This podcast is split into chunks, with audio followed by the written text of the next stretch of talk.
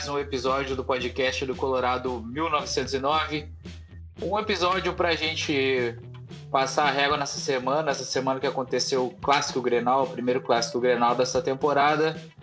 E, infelizmente, né, uma nova temporada, um novo Clássico Grenal e basicamente o resultado, como quase todos da temporada passada, né? Mais uma novela se repetindo, mais uma derrota, infelizmente, de uma forma de um filme que a gente já viu acontecer outras vezes, né? Um clássico que a gente pode até traçar um paralelo com alguns outros jogos, mas também não vamos querer naquela naquela ladaia da aldeia de querer já colocar tudo no mesmo saco, que também não é por aí, né? Mas eu acho que vale algumas críticas, algumas observações sobre essa partida e sobre o time, né? Mas para falar sobre esse jogo, para falar um pouco sobre essa semana, a gente basicamente não vai falar nada do jogo contra o Zequinha, né? Vamos focar mais no Grenal. Queria dar boa noite aqui pro Diego. Como é que tu tá aí, meu velho? Tudo tranquilo? Boa noite, Ayrton, Giovanni, todo mundo que tá nos ouvindo. Mais uma semana aí começando. E, cara, tranquilo não tá, né? A gente perdeu mais um Grenal. E é foda, porque como tu falou, é um filme que se repete, né? E também acho que da forma que foi, né? A, a observação que eu faço, assim, para iniciar né, o, o, o nosso debate é que parece assim que faz vamos lá, desde 2019 que os Grenais eles têm mais ou menos o mesmo cenário. Inter e Grêmio se anulam taticamente, de algum modo. O jogo é sempre muito equilibrado, mas na individualidade o Grêmio vence os jogos. Isso é um padrão que se repete assim, ó, seguido. Era assim com o Adair, foi assim com o Kudê, e o Grenal com o Abel Braga também foi um Grenal extremamente equilibrado que a gente venceu no detalhe, né? Um gol no último minuto ali, um pênalti que houve, mas também muito apertado, né? E parece que os dois times se anulam taticamente e na individualidade o Grêmio consegue vencer. E é muito ruim assim, porque a observação que eu faço é que falta o Inter. Uma observação que eu venho fazendo assim, ó, desde o final do ano passado faltam entre jogadores de criatividade ofensiva individual. Sabe aquele meia, né? Que muitos times tinham até pouco tempo atrás, e alguns times ainda têm hoje aquele meia que cria jogada, acha espaço. Né, que num, num toque de bola ele tira o marcador e bota a bola na área, ou encontra alguma coisa, como é o Everton Ribeiro, como é o próprio Ferreirinha no Grêmio, o Arrascaeta no Flamengo, o, o Galo tem o Nacho, enfim, até o Rony no Palmeiras, jogadores assim de criatividade ofensiva. O Inter não tem esse jogador. Não tem. E aí quando depende da engrenagem, é complicado, porque o adversário também tem uma engrenagem. E aí se ele anula a engrenagem, faz o quê? É complicado, assim, as coisas se repetem, né? Eu, eu penso muito que o Inter precisa de um ponto, o Inter precisa de jogadores com essa criatividade. Essa é a primeira observação, assim. Até acho que o Palácio pode ser esse cara. Ele entrou ontem, eu nem ontem, embora tenha participado pouco Vamos ver, né? Tem muita coisa ainda pra rolar. Beleza, vou passando já a palavra então pro Giovanni Meirelles, deixando suas primeiras impressões sobre o que foi esse Granal aí de ontem, né? Lembrando que a gente tá gravando agora no domingo de noite, já umas 24 horas aí quase depois da partida. Primeiramente, boa noite. Segundamente, um feliz aniversário, né? Torcedor colorado. Um belo aniversário. Recebeu o presente na primeira hora, né? Na virada. A, a, cara, a gente tomou o gol já tinha virado a meia-noite, né? Pior que quando deu meia-noite eu pensei só que faltava. Só, só cara, eu nem, eu nem me liguei. Quando o Jader Roger falou, deu parabéns, eu disse pronto. É, exatamente, quando ele falou isso aí de já é meia-noite, podemos dar feliz aniversário pelo Inter e tal, eu pronto. Caiu a pior, E o pior é que ele falou sabendo, né? Ele falou pra zicar. Ah, falou pra zicar, ele falou pra zicar, claramente. Mas e. É isso aí, né, Brisada? Mais um dia aí, pós-derrota, né, em Grenal. Um Grenal que foi ruim, né? Tecnicamente, e principalmente para nós que a gente perdeu, né? A gente teve que assistir aquela pelada que se encaminhava para um 0 a 0 e tomar um gol no final mais uma vez, né? Já tinha sido assim no primeiro Grenal do ano passado. Diego Souza fez um gol no finalzinho, o Grenal da Libertadores que nós perdemos também foi depois dos 30 ali, o Grenal se encaminhava para um 0 a 0 podre. E ontem de novo, né, isso aí. E infelizmente não foi pro nosso lado, né? Porque no Grenal do Brasileirão a gente, a gente conseguiu virar nos acréscimos, né? Dessa vez o Grêmio fez um gol ali no final do jogo, matou a partida, porque o Inter já não criava, né? Dependia muito da, dos seus meias que estavam jogando pouco. Edenilson, para mim, foi a principal falta do Inter, assim, porque é o principal jogador do meio-campo e, quem sabe, do Inter e não conseguiu fazer uma jogada, né? Fez muito pouco durante o jogo para mim ele é o principal responsável, assim, digamos, pela falta de criação do Inter, porque ele sempre faz boas partidas e chega nessas decisivas, entre aspas, né? Porque era um Grenal de primeira fase de Gauchão, tem que ponderar isso aí, mas era um Grenal. E mais uma vez ele deixou a desejar de novo, né? E isso aí vem se tornando rotina, tirando o último Grenal que ele fez o gol da vitória, né? Então passa muito pela falta da naturalidade do time na, na criação das jogadas, do que o Miguel quer, mas falta muito também dessas individualidades que não, não conseguem chamar responsabilidade, né? Eu acho que esse é um dos pontos, eu acho que isso é bem importante que tu comentou, sobre mais uma vez a gente vê alguns jogadores chaves uh, tendo atuações ruins, tendo atuações apagadas principalmente, porque eu acho que é diferente até do jogador tentar e errar. No caso, a gente não viu o Edenilson aparecer no jogo, foi muito pouco. E o Patrick mesmo foi um jogador que talvez tenha sido pior em campo, na, na minha leitura na partida de ontem, foi muito mal. Mas isso acho que também se encaixa nesse sistema tático, que depois eu gostaria de falar mais sobre o que eu já comentei antes, né?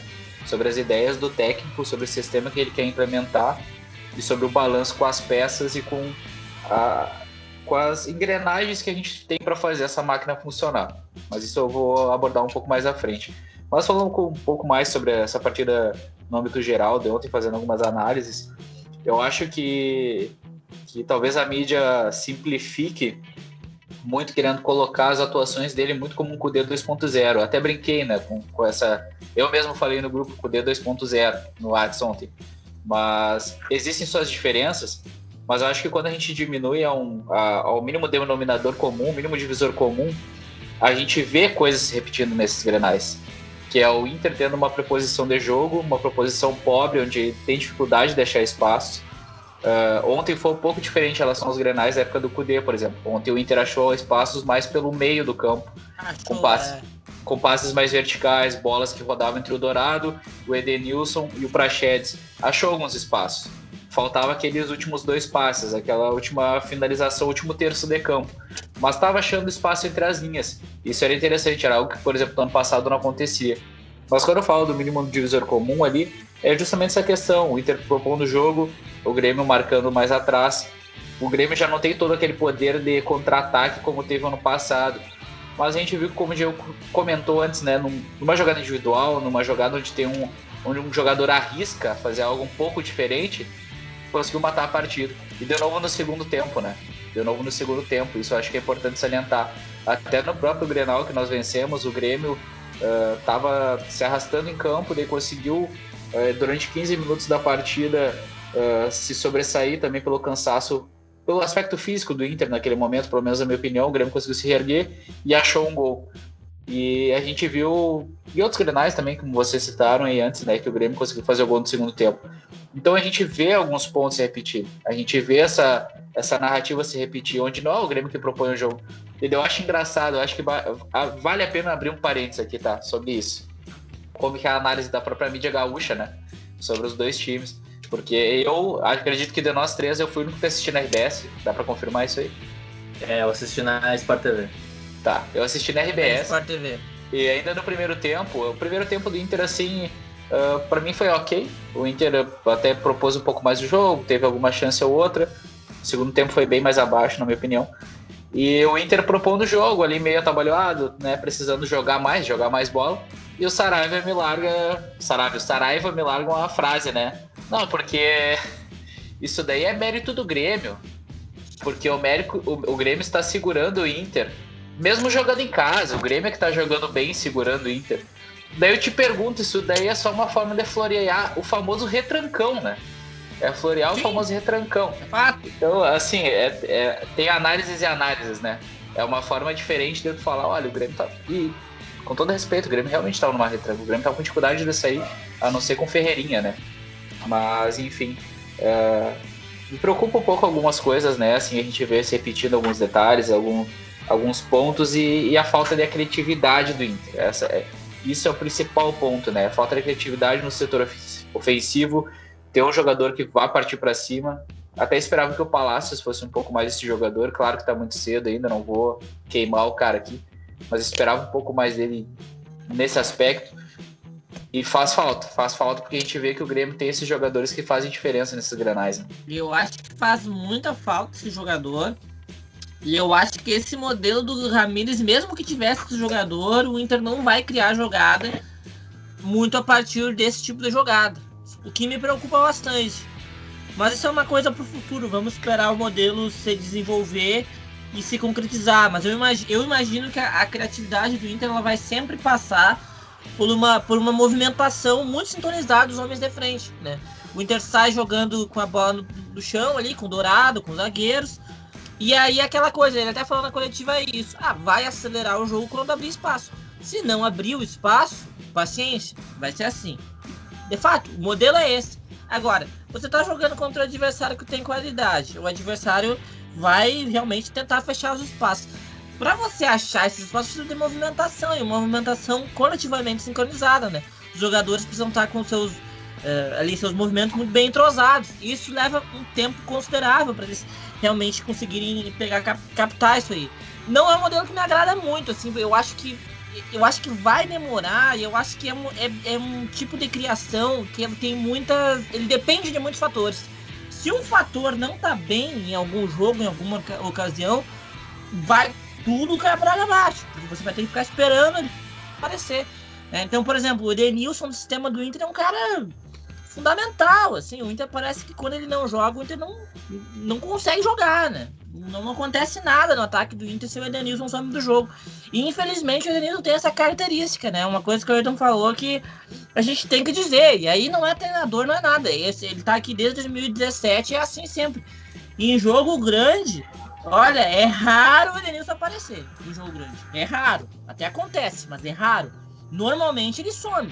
Então, assim, essa é uma característica que me preocupa muito nesse grupo do Inter. Sabe? Um grupo que já teve duas título, já falou isso várias vezes.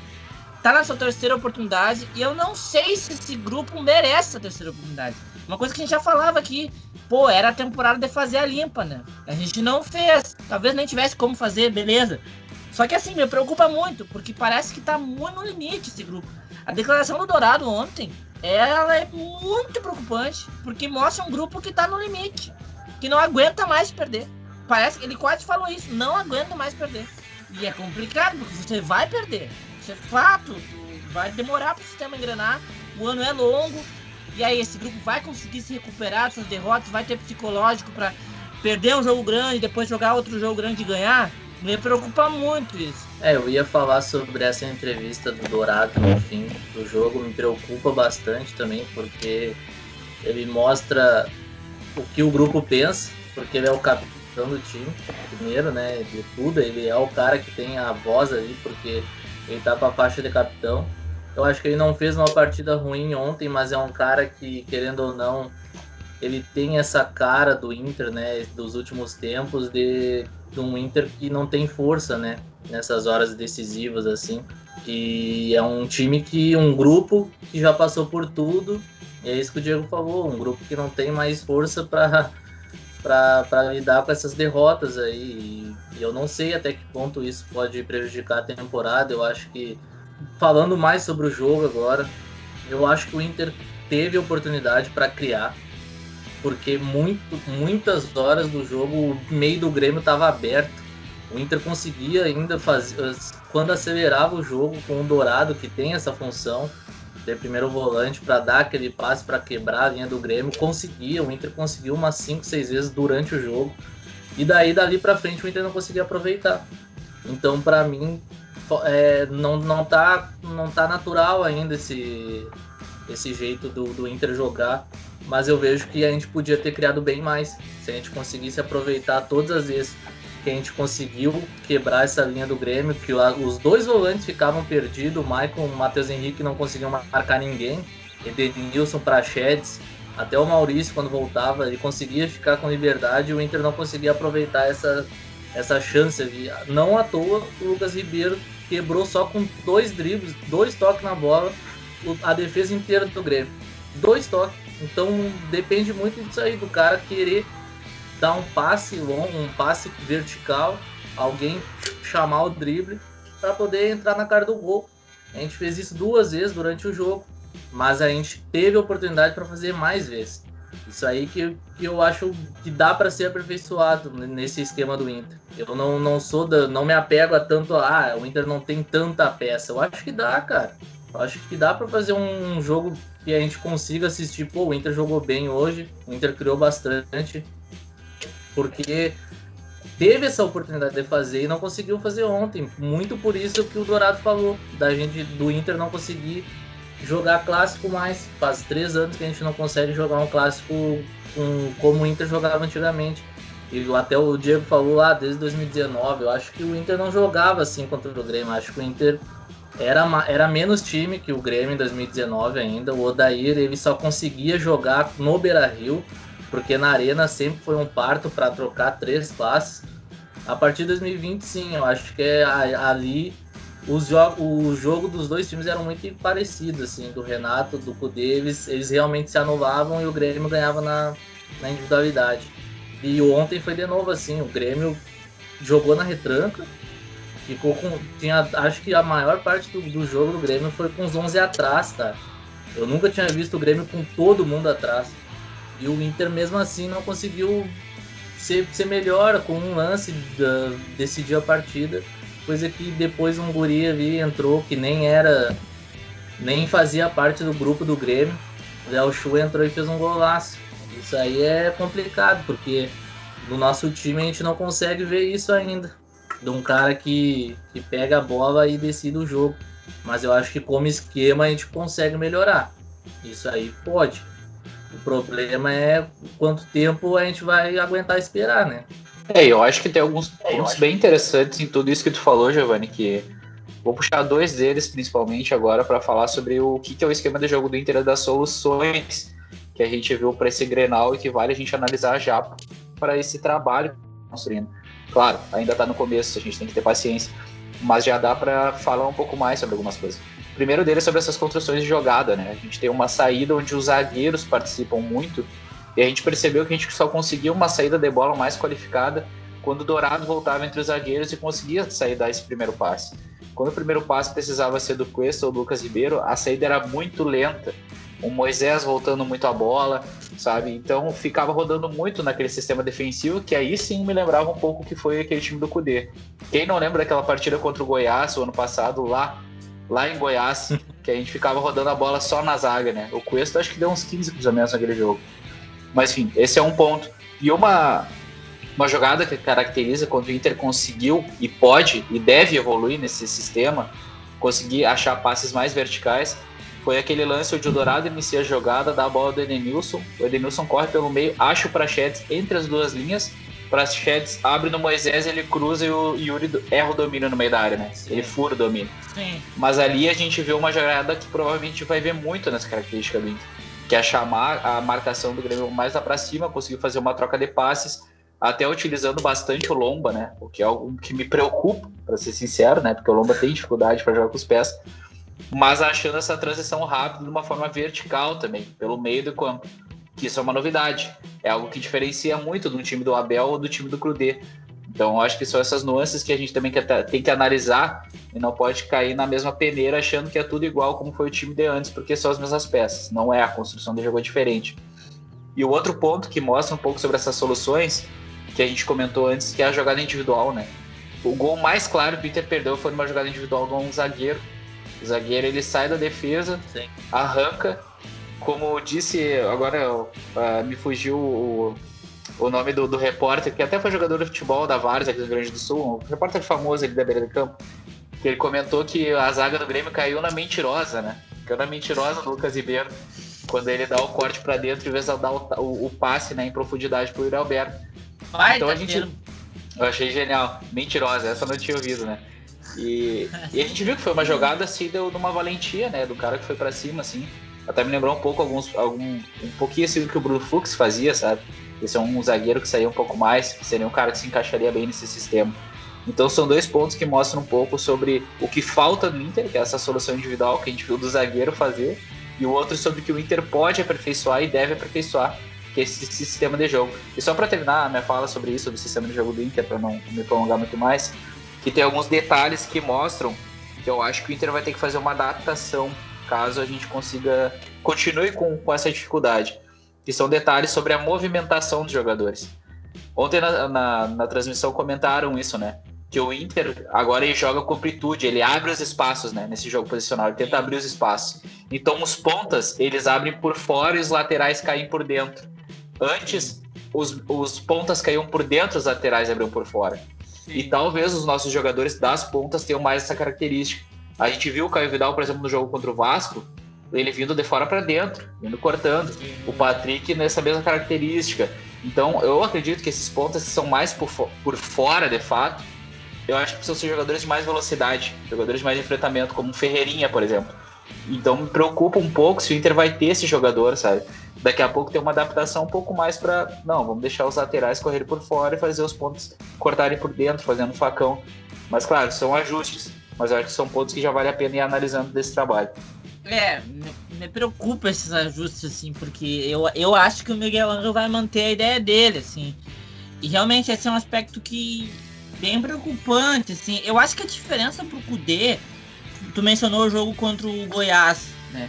O Inter, quando não conseguia sair, ficava esse toque zagueiro, goleiro no, com o Kudê, aí era realmente um problema do esquema. Por causa que o time do Kudê dependia muito daquele, daquele meio campista ali, né? O cara do meio, né? Que ele jogava com três meias e dois atacantes. E quando esse cara do meio não tava conseguindo sair, o time não conseguia sair. E aí era um, um problema eu acho que o time do Miguel é diferente. O time do Miguel, ele realmente vai tocar muito a bola no setor da defesa. Porque ele só vai acelerar o jogo quando abrir espaço. E não vai abrir espaço sempre. Vai abrir espaço quando os jogadores conseguirem ali, de algum modo, enganar as linhas adversárias.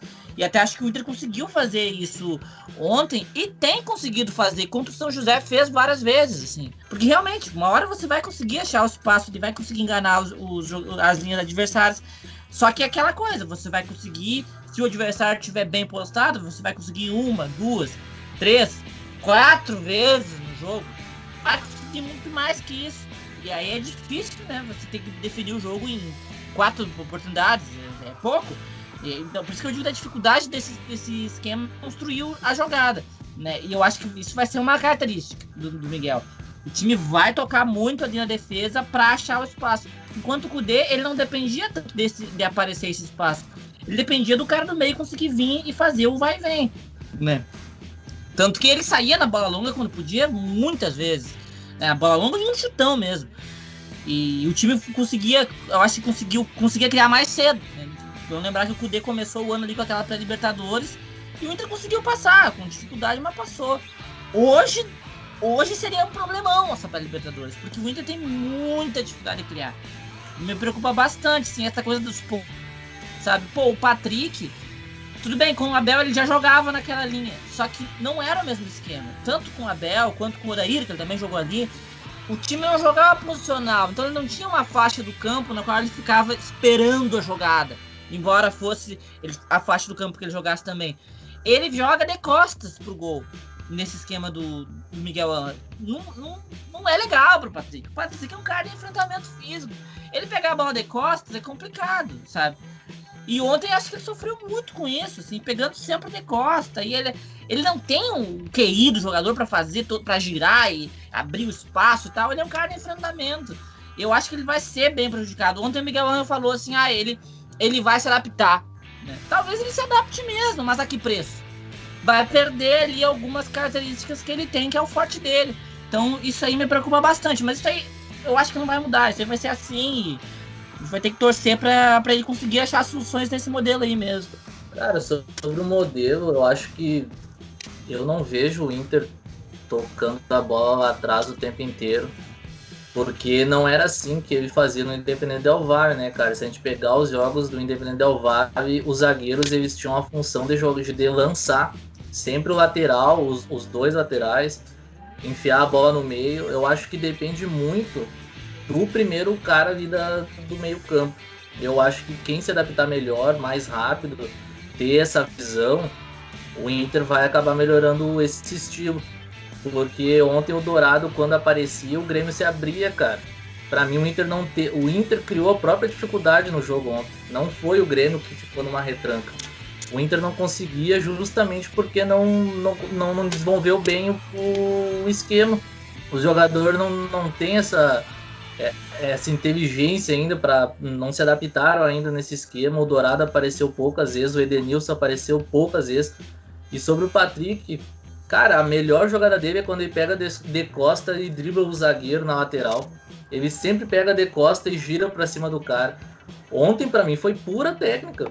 No caso baixa, né? Ontem ele não conseguiu desenvolver nenhuma jogada e sempre a jogada principal dele. É óbvio, eu não quero o Patrick jogando ali, mas eu vejo como. Eu não, não, não sei se é o esquema, eu acho que é mais o Patrick que vem de uma sequência muito pesada da temporada. Onde ele fazia essa função com o Abel, era, era o cara que sempre jogava os dois tempos e quando chegava no segundo tempo ele estava morto. Eu acho que é um cara que está devendo fisicamente, por isso que a técnica dele está lá embaixo. Não sei se é por causa do esquema, eu acho que é o Patrick o problema hoje. Não sei se botando ele no meio ali iria adiantar muita coisa. Eu vejo que é um cara que tá muito desgastado ainda. E como todo o Inter, cara. Ontem o Rodinei saiu bufando de campo. O Moisés era outro que tava bufando. Todo o Inter tá, tá morto fisicamente ainda. Por causa dessa temporada, do jeito que foi. E para mim tem, tem vários fatores que dificultam, ainda esse começo de trabalho do Miguel Ângelo. Os jogadores abaixo fisicamente. Os jogadores que não entenderam ainda como o Miguel Ângelo quer jogar essa, esse primeiro volante que não sabe o que fazer ainda. O Edenilson perdido no esquema ainda. Então tem, tem muita coisa que falta se ajustar. Mas sobre o esquema, se vai dar certo, é, acho que a gente precisa ter um tempo, né? Eu acho que não dá para cravar que ele vai jogar assim ou assado. Eu acho que ele quer implementar o que ele conseguiu fazer no Independente Del Valle. E Independente Del Valle a gente viu um time muito rápido e com o time sempre para frente. Até a defesa era o problema. E ontem o Inter para mim não correu risco. O único, a única vez que o Grêmio foi para cima, o Inter foi por causa de uma falha do zagueiro também. Eu, quando o Léo Chu passou por dentro do, do Lucas Ribeiro. E depois o cara bateu a gol. E a gente sabe que o Lomba chama gol, né? Então, para mim, o, Miguel Angel ainda não, não botou em prática esse time que ele quer, quer mostrar aqui por causa, muito por causa desses, desses fatores aí que eu falei. Questão física, questão da adaptação e dos jogadores ainda não, não entenderam o que ele quer. É, para mim a grande questão desse time ainda que precisa achar as peças é no setor de ataque de fato, os dois pontas, né? Os dois caras que jogam abertos, porque ontem, por exemplo, o Edenilson fez uma partida ruim, gostei bastante do Prachetes, foi um cara que chamou o jogo, que achou alguns espaços, que tentou criar mais. Talvez tenha sido o jogador que mais se destacou do Inter na partida. Uh, além do Lucas Ribeiro, que eu acho que fez um bom jogo ontem. E por mais que eu acho que ele, na, quando precisa ser zagueiro, marcar, acho ele fraco. Eu já falei aqui outras vezes, acho ele fraco. Mas ontem ele fez um bom jogo, então precisa ser elogiado. Mas acho que o meio-campo do Inter me agrada. Doraldo, Edenilson e Prachedes o meu meio-campo. Não mudaria esse meio-campo. A minha dúvida são os dois jogadores abertos. Eu acho que o nosso atacante tem que ser o Yuri Alberto. Acho que é um cara que ele dá mais opção de jogo, mais movimentação, mais velocidade. A gente sabe que tem um Guerreiro, que é um cara excepcional, mas uh, o Guerreiro ele é um cara que precisa que a bola chegue, sabe? Precisa muito que a bola chegue. Ele não participa tanto do jogo como o Yuri Alberto pode participar. Claro que ele é importante para uma parede, para segurar uma bola, para o meio campo vir de trás, mas da forma como o Inter precisa de muita movimentação, o Roberto me agrada mais naquela faixa ali, como nosso camisa 9. Como um cara que vai dar essa oportunidade da gente criar jogadas um pouco mais diferentes. Uh, sobre o Patrick, eu tenho algumas dúvidas sobre a questão se ele não vai ficar num limbo, né? Num limbo esse jogador que precisa fazer a, a parte muito aberta, por ser um time que é mais aberto para ocupar os espaços do campo, e, e sobre ser um jogador que a gente já viu jogando como, como um jogador aberto pela esquerda com o Abel, mas ele é um jogador que, que ele ia fechando mais o campo, né? E, e abriu o corredor para o Moisés subir. Então Exato. eu acho que isso, isso uh, aumentava as forças de ambos. Agora o Moisés vir pelo meio, a gente sabe que o Moisés tem dificuldade com a bola no pé, quando ele precisa ter um Sim. pouco mais de desenvoltura. O Moisés é mais força física, levar a bola no fundo, fazer um cruzamento, claro que consegue fazer algumas combinações de jogadas, mas quando ele precisa ter um pouco mais de aptidão técnica, ele sente dificuldade. Então eu sinto um pouco de. Claro, como eu falei, ainda é cedo, a gente tem que ver como esses jogadores vão se adaptar, são movimentações diferentes. Mas é um aspecto que eu acho que é interessante já ir se observando. E, e pelo lado direito, eu acho que é a maior incógnita do Inter por enquanto, né? Já foram testados vários jogadores diferentes. A gente viu o Maurício cair pela direita nessa partida, um jogador que vinha num ótimo momento. Uh, acho que, na minha opinião, ele fez uma partida ok no primeiro tempo, no segundo tempo ele sumiu, assim como o Patrick. E é um espaço que eu espero que daqui a pouco um Palácios ocupe, um Caio Vidal seja um jogador que tenha também mais opções, porque o Caio Vidal é um jogador que a gente sabe que entra e tenta. Ontem ele tentou, mas não conseguiu criar nada, mas foi um jogador que tentou. E são as duas funções que deixam mais em aberto esse time, né? Que mais me preocupam nesse primeiro momento. É, essa do Patrick me, me preocupa, assim, acho que tu tocou num ponto, porque realmente ele tá ele não tá bem fisicamente ele vem numa sequência muito pesada o final do, do, da última temporada foi muito pesado para ele então tem que, tem que, dar essa conta para ele mas eu acho que mesmo ele bem fisicamente ele vai ter dificuldade naquela faixa do campo porque o Patrick embora com o Abel ele jogasse na mesma faixa de campo e com o Odair ele também jogou ali com o Kudê ele jogava mais pelo centro ele jogava aquela linha, mas ele caía mais pro meio, né? Eu acho que ele é um jogador, e talvez os jogadores do Inter seja o jogador que mais tem essa característica, que é aquela uma característica típica do jogador brasileiro, que é combinar jogadas a partir da zona da bola. Então você recebe a bola na criação das jogadas e você tem instintivamente a vontade de participar a partir da zona da bola. Então você tabela, você busca o espaço se movimentando a partir da bola. E o jogo do Miguel Angel não, não se combina, não se cria jogadas a partir da zona da bola. Se cria jogadas a partir das zonas de posições. Os jogadores precisam guardar suas posições, suas faixas de campo, criando espaço assim. Né? Eu acho que isso aí, isso é uma coisa que ele até falou numa entrevista recentemente, leva um tempo para o jogador brasileiro conseguir é, é, é, assim guardar esse instinto dele de ir atrás da bola quando a bola surge. Sabe? E conseguir guardar sua posição né? E para manter esse espaço, essa amplitude e, as, e os espaços surgirem. Então, eu acho que o Patrick vai ter dificuldade com isso. Eu acho que pode ser ruim para ele, sinceramente, porque o ele tem um forte, né? Que ele consegue combinar jogadas em espaço curto, né? E ele consegue partir para cima.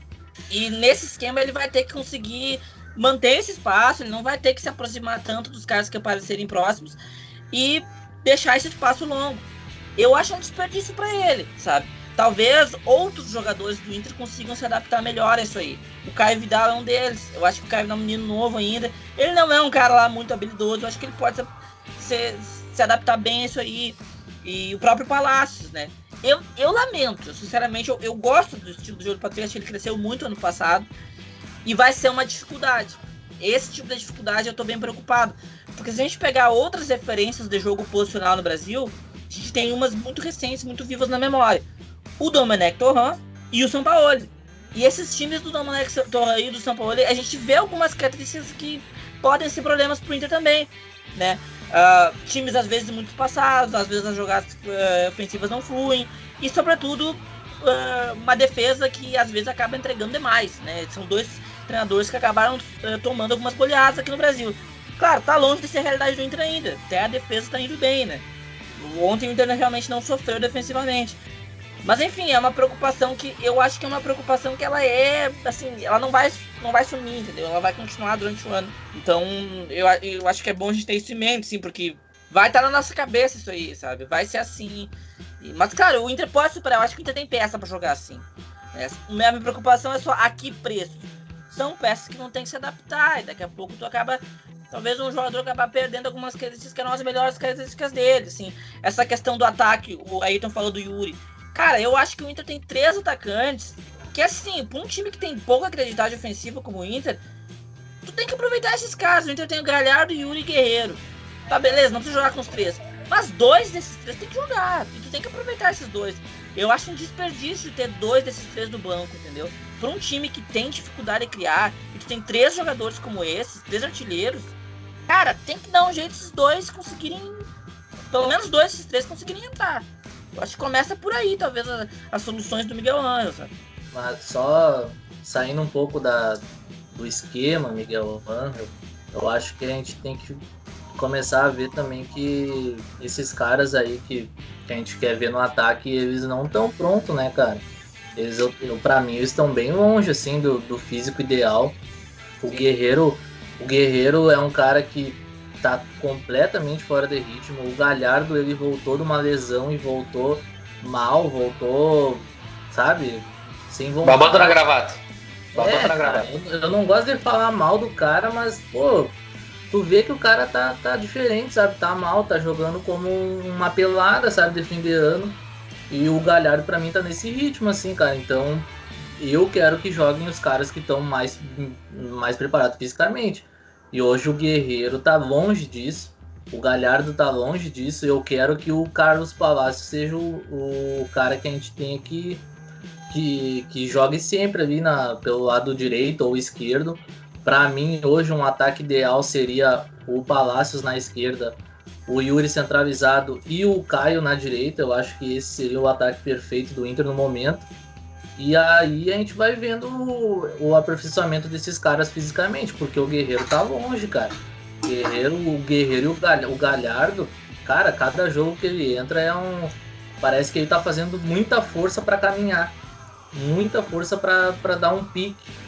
Tá longe do ideal e para mim ali os, os três da frente seriam esses três jovens Três caras com 20 anos que hoje uh, são os jogadores que mais têm quali qualidade e uh, tem esse negócio de ir para cima, né? Que a gente tanto, tanto pede para os jogadores do Inter fazer. Para mim, esses são os três caras que conseguem fazer isso sem forçar, né? O Caio Vidal até entrou mal ontem, mas é um cara que sempre pega a bola e vai para cima.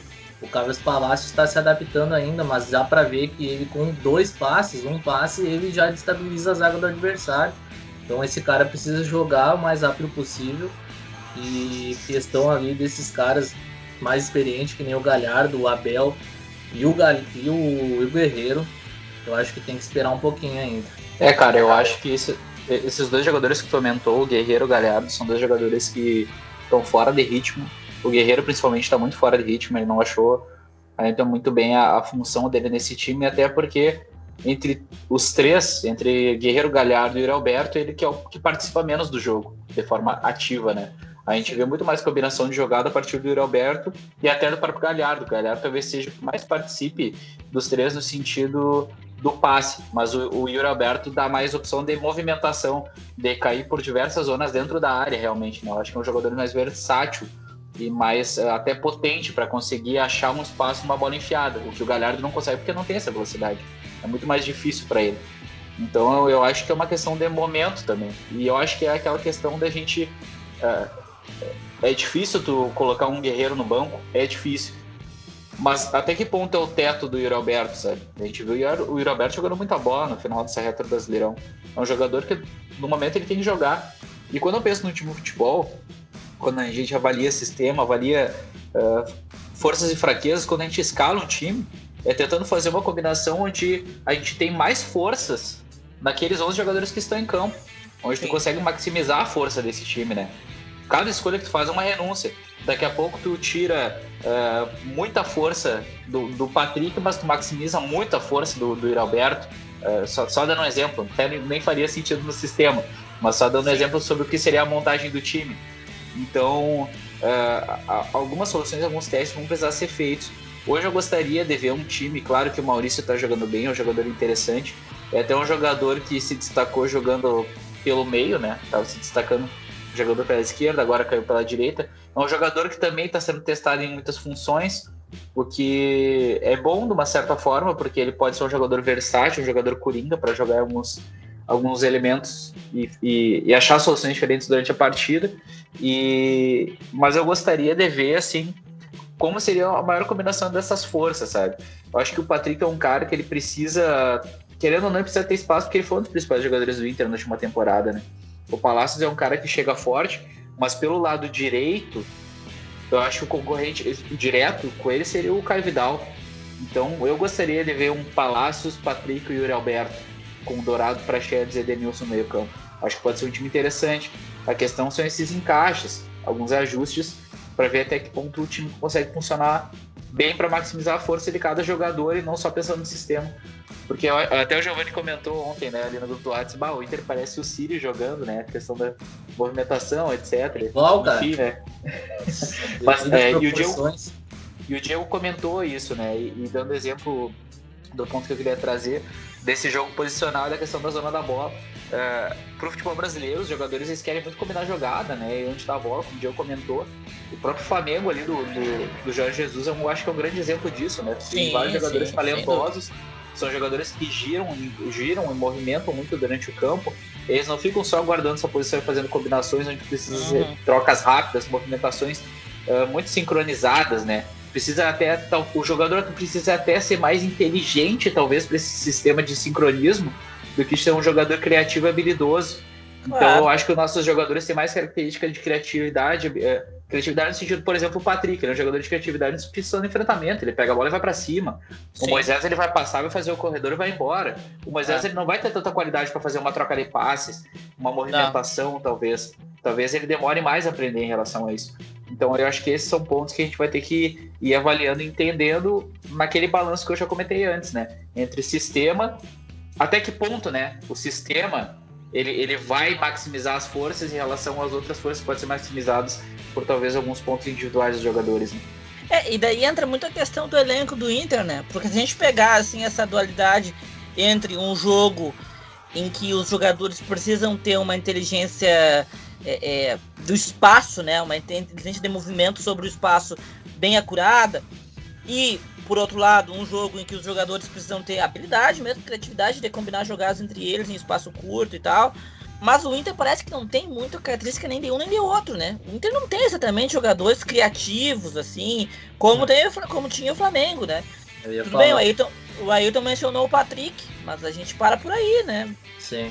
Tem outro, né? Um cara que vai ter essa criatividade de achar o espaço. Talvez o Inter realmente tenha um jogador, um elenco de jogadores mais táticos.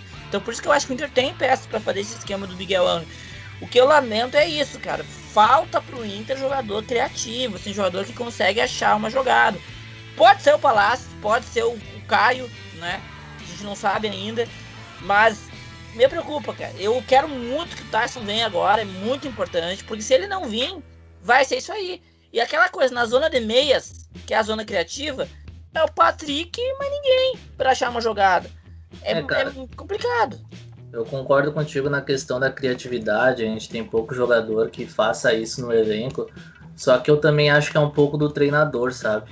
E aí eu já vou dar dois exemplos. O, Pat o Patrick, não, o Prachedes e o Maurício. Principalmente o Prachedes. O Prachedes ele não chutava tanto a gol antes. E hoje ele tem essa função de levar a bola e bater. Ontem ele teve uma chance clara, ele entrou livre na área e não conseguiu fazer o gol, não dar o passe também. Mas, mas, claramente ali é uma ideia do treinador. E eu acho que a gente pode tirar esses jogadores que têm um, um possível né, enfrentamento, um possível aumento da criatividade e potencializar isso com o treinador, sabe? O treinador também tem culpa nisso. Eu acho que a gente pode transformar alguns jogadores ali em caras que podem ser destaque na, na criação do Inter. Daí tem o Prachetes agora que está melhorando isso aí. O Maurício é um cara que tem qualidade bastante no passe. E o Caio Vidal é aquela questão que ele tem que ter um pouco mais de calma, mas na, na questão de ir para cima ele já tem, né? Ele já tem esse, essa ideia de jogo, de pegar a bola e ir para cima de qualquer jeito. O Palácios é um cara ainda que eu vejo um pouco tímido, mas é um cara que dá um, dois, três jogos para ele de titular. Ele vai começar a mostrar o que ele fazia antes na, na União Espanhola. Então também vejo que o treinador tem bastante parcela nessa formação, assim, de um time criativo e que seja ofensivo, cara. Eu acho que o treinador também tem culpa nessa hora de. Ah, o jogador do Inter não tem essa, essa, essa característica. Pô, mas potencializa isso no teu atleta, cara. Se tu vê que o cara ali tem a, a, o jeito, leva mais jeito que os outros, trabalha aquele atleta. É, essa, só uma coisa sobre essa coisa do Pachedes. Me parece que o Bosquilha pode ser um cara que venha ocupar bem essa faixa de campo, porque ele tem o chute de longa distância, né? Com certeza. Então, é um cara que talvez quando entrar faça muita diferença, né? Bem que o Prachete foi muito bem ontem e tal, né? Mas, Cara, é sobre o Praxedes que vocês falaram, eu acho que ele é um cara que tem crescido bastante nesse início da temporada. E eu acho que vale a pena também a gente pensar em jogadores que podem jogar nessa, nessa função que ele e o Edenilson dividem, né? Os dois jogadores mais à frente no meio campo. O Maurício é um cara que se mostrou interessante nesse setor, lembrando que ele era um cara que jogava mais no ataque, até no, no Cruzeiro, né? No jogador mais de frente. E agora ele tem se mostrado um jogador que tem atuado em funções diferentes. E um cara que pode voltar a jogar nessa função, porque ele jogava assim no próprio Vasco, é o Thiago Galhardo, né? Ele é um jogador inteligente, é um jogador que era é, meio que campista. parece que todo mundo no Beira-Rio esqueceu disso, né? Exato. o Galhardo é centroavante. Então, até mesmo nessa ideia que o Diego falou de o Galhardo poder participar mais dos jogos, ah, a gente tem que lembrar que ele foi adaptado para o ataque, né? Foi adaptado para ser um 9 no Inter e jogou muito bem, mas isso não significa que ele precise fazer essa função exclusivamente. Assim como o Patrick, quando veio para o Inter, jogava no meio-campo, lá com Edenilson e, e Dourado, e hoje, agora está jogando num ponta num 4-3-3. Então, os jogadores também precisam, como o Giovanni comentou, precisa ser potencializado, né? As funções que eles podem fazer dentro desse time para se achar essas soluções. Eu acho que isso é, é, é muito importante. E sobre o Palácios, vocês comentaram, eh, o Palácios, eu até, na minha percepção, eu tinha a ideia que ele seria um jogador um pouco mais de. Claro que é pouco, né? A amostragem ainda é pequena vendo ele jogando pelo Inter.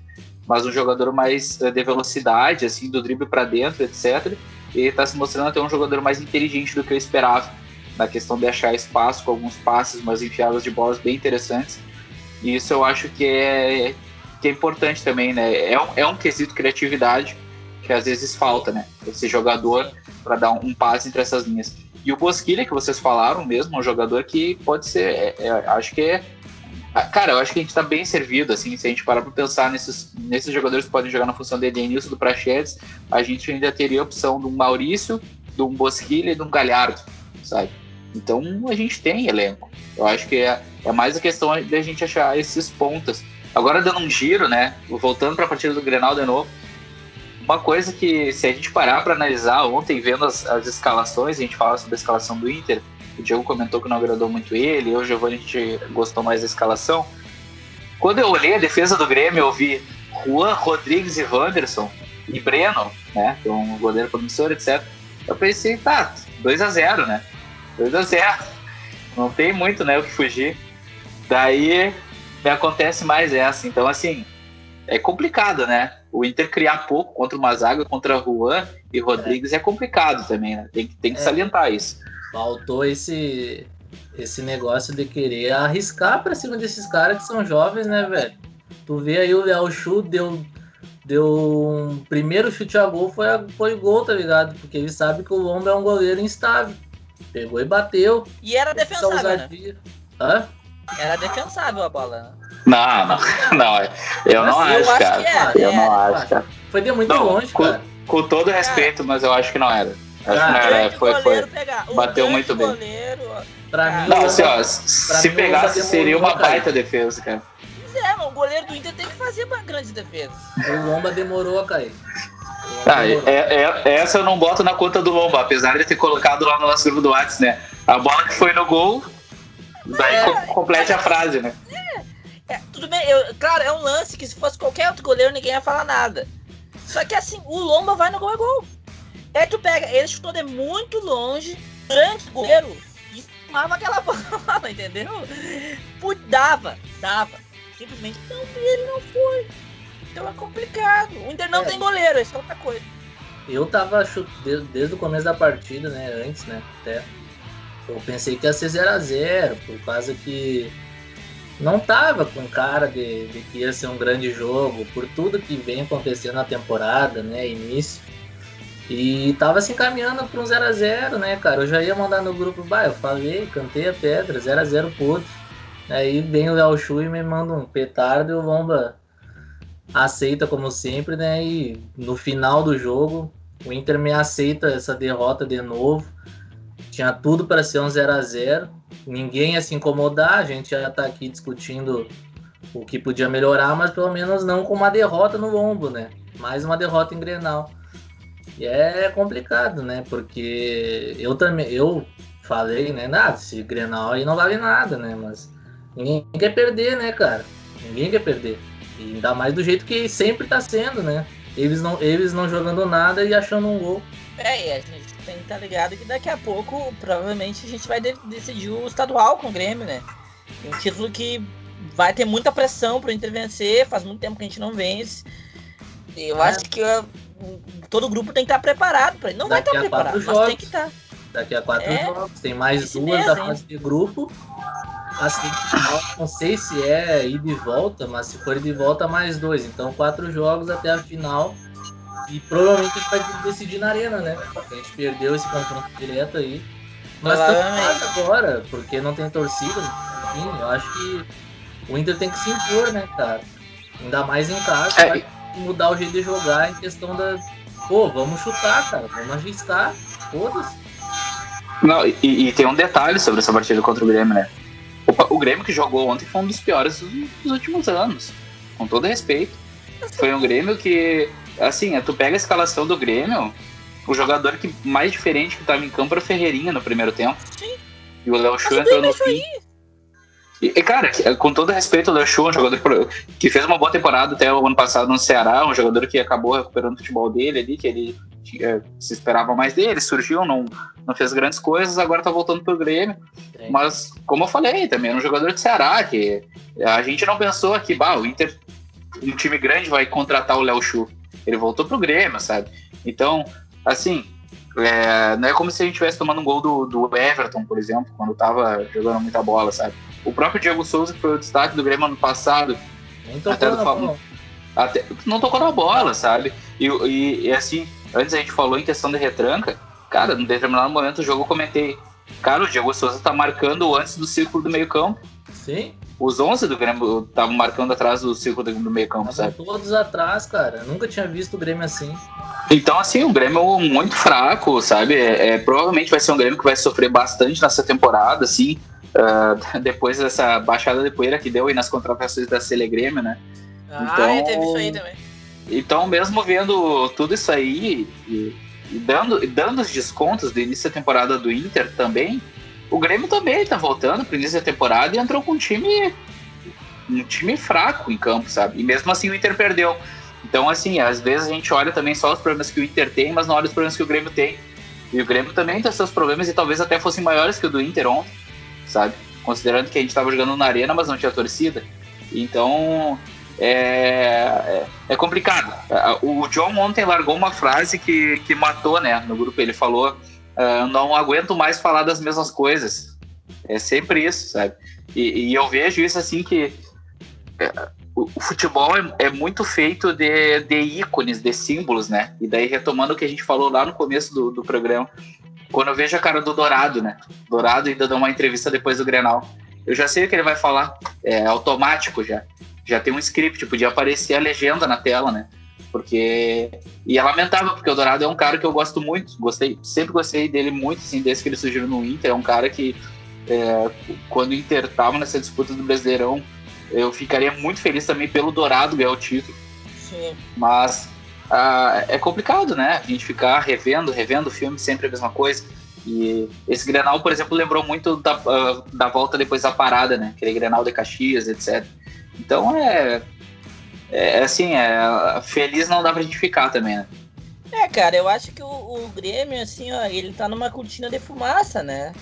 É, e tá assim faz tempo. Tá, faz tempo e vai ser mais um ano que o Grêmio vai jogar fora, né? Pra mim tá claro isso aí. Um time que joga de uma forma reativa tem mais de dois anos. Depende da criatividade individual dos seus jogadores. Consegue se impor contra o rival muito pelas limitações criativas do rival e pelas limitações emocionais e psicológicas também do rival. Consegue vencer os jogos ali na criatividade dos jogadores mas quando enfrenta um adversário que não tem essa carga toda, né, e que tem mais criatividade, ele sucumbe, e, e sucumbe de maneira né, colossal, né, como foi nas últimas duas Libertadores, e vai continuar sendo. E o Grêmio, o, o, Renato não ele, não, ele não se esforça nem um pouco para é, refazer o modelo de jogo dele, para dar uma nova arejada, para conseguir novas ideias, para enfim, ter novidade no time dele, ele acha que tá tudo certo, ele já tá no automático. Eu nem sei porque ele, ele, ele tá sendo um ótimo negócio, mas com certeza pro Grêmio não vai ser. E o problema é que a gente tem que ficar aceitando isso aí, né? Porque o nosso time não consegue vencer esses caras que já estão no automático faz tempo. Não vão ganhar nada de novo. Talvez ganhe o estadual em cima da gente. E não vai ser nada além disso esse ano para eles. E é foda, cara, porque é um ano que vai se repetindo, vai se repetindo. Agora, esse ano vai ser um ano longo. E é complicado. Eu, eu, eu não sei. Eu tenho. Eu não sei se o Inter vai seguir nesse caminho, porque Daqui a pouco perde o estadual, a pressão já tá muito grande. Eu, eu, não, eu não sei, cara. Eu não sei. Eu, eu não sei. Eu, a direção a gente sabe que acredita muito no Miguel Angel, mas a, o ciclo desse grupo dá toda a impressão que já acabou o ciclo desse grupo. Cara, não vai dar. Esse grupo tem que, tem que fazer isso aí, sabe? Dourada, Denilson, Cuesta, Lomba, Lindoso. Não dá mais. Mas né, vamos ver. Estão tendo mais uma chance aí. O chão né, já seria já seria bem interessante um estadual em cima do Grêmio, dando a volta. O torcedor já ia estar tá feliz da vida, ainda mais a velharada que está criticando a FU. O Miguel Angel já ganhou, ah, ganhou do Grêmio, pronto, o trabalho está perfeito, então já ia dar um alívio nesse começo de trabalho para dar seguimento aí a, ao projeto, né? Mas é complicado, torcer pro Inter é, é brabo, cara, é brabo acreditar nas coisas tá cada vez mais chato acompanhar futebol. Eu dei um tempo real assim das redes em questão de ver, ver os comentários, né, sobre o que está acontecendo no Inter. Eu, eu, vejo as notícias sim por cima, até por causa do nosso do nosso programa, né, para ficar postando lá no Instagram, no Facebook, enfim. Mas de ficar olhando os comentários tá complicado. Mas é isso, né, cara? Nunca vai mudar. A questão é ter um pouco mais de paciência e sorte, né? Torcer pra gente ter sorte também, porque às vezes é só falta sorte, sabe? No nosso futebol ninguém joga tanta bola assim, cara. Se a gente tiver um pouquinho mais de vontade, sorte, paciência, a gente consegue vencer. É, eu acho que o que tu comentou aí sobre o futebol tá o, tá, tá chato de acompanhar. O Inter eu estendo, assim, na minha opinião, eu estendo até pro futebol como um todo. Eu, pra mim, assim, tá meio chato de acompanhar o futebol. O nível, assim, como as coisas são, é, é muito. É, as coisas não mudam, não, não evoluem, é, etc. E, é, e o Inter tá, tá. Claro, assim, a gente tem um diferencial que a gente não pode queimar o trabalho do cara tão cedo, né? Tem que esperar, etc. Até porque é a nossa grande cartada junto com aqueles reforços que a gente comentou que são os retornos de jogadores que estavam lesionados, né? Que eles tendem a fazer uma diferença na temporada. Mas isso ali é o ponto que tu falou, né? A gente não precisa de algo tão diferencial assim para conseguir uh, ser competitivo, ganhar títulos, né? Então, uh, é, gente, é, é, aquilo, né? A gente, como eu falei antes, o John matou a charada. A gente não aguenta mais falar das mesmas coisas, né? Não aguenta falar das mesmas coisas, então é, é complicado, vai ficando chato ficar repetindo, batendo na tecla sempre com os, com os mesmos problemas, mas vamos ver, né? Vamos ver, aguardar os próximos capítulos. Mas, gurizada, valeu, acho que é isso aí por hoje, mais ou menos. Deu um, uma horinha aqui de programa da nossa gravação já. A gente não falou basicamente nada a partir do Zequinha, porque, enfim, né? Não tem muito o que dizer. Uma foco era mais o Grenal, né? O nosso primeiro grande desafio da temporada contra um, contra um rival à, à nossa altura, digamos assim, em termos de grandeza. Então, para a gente já fazer uma análise mais detalhada sobre isso e sobre o clássico, né? Porque mesmo sendo um clássico que não valia nada, ninguém quer perder, né? Ninguém quer perder o Grenal. Então, e seria até importante a gente ter ganhado para manter essa sequência, né? Que a gente estava conseguir uma vitória e, e vir por uma segunda vitória seria muito importante. Mas enfim, gurizada, vamos, vamos encerrando por aí hoje. Queria agradecer vocês mais uma vez pela gravação aí e lembrar os nossos ouvintes a nos seguir nas nossas redes sociais, né?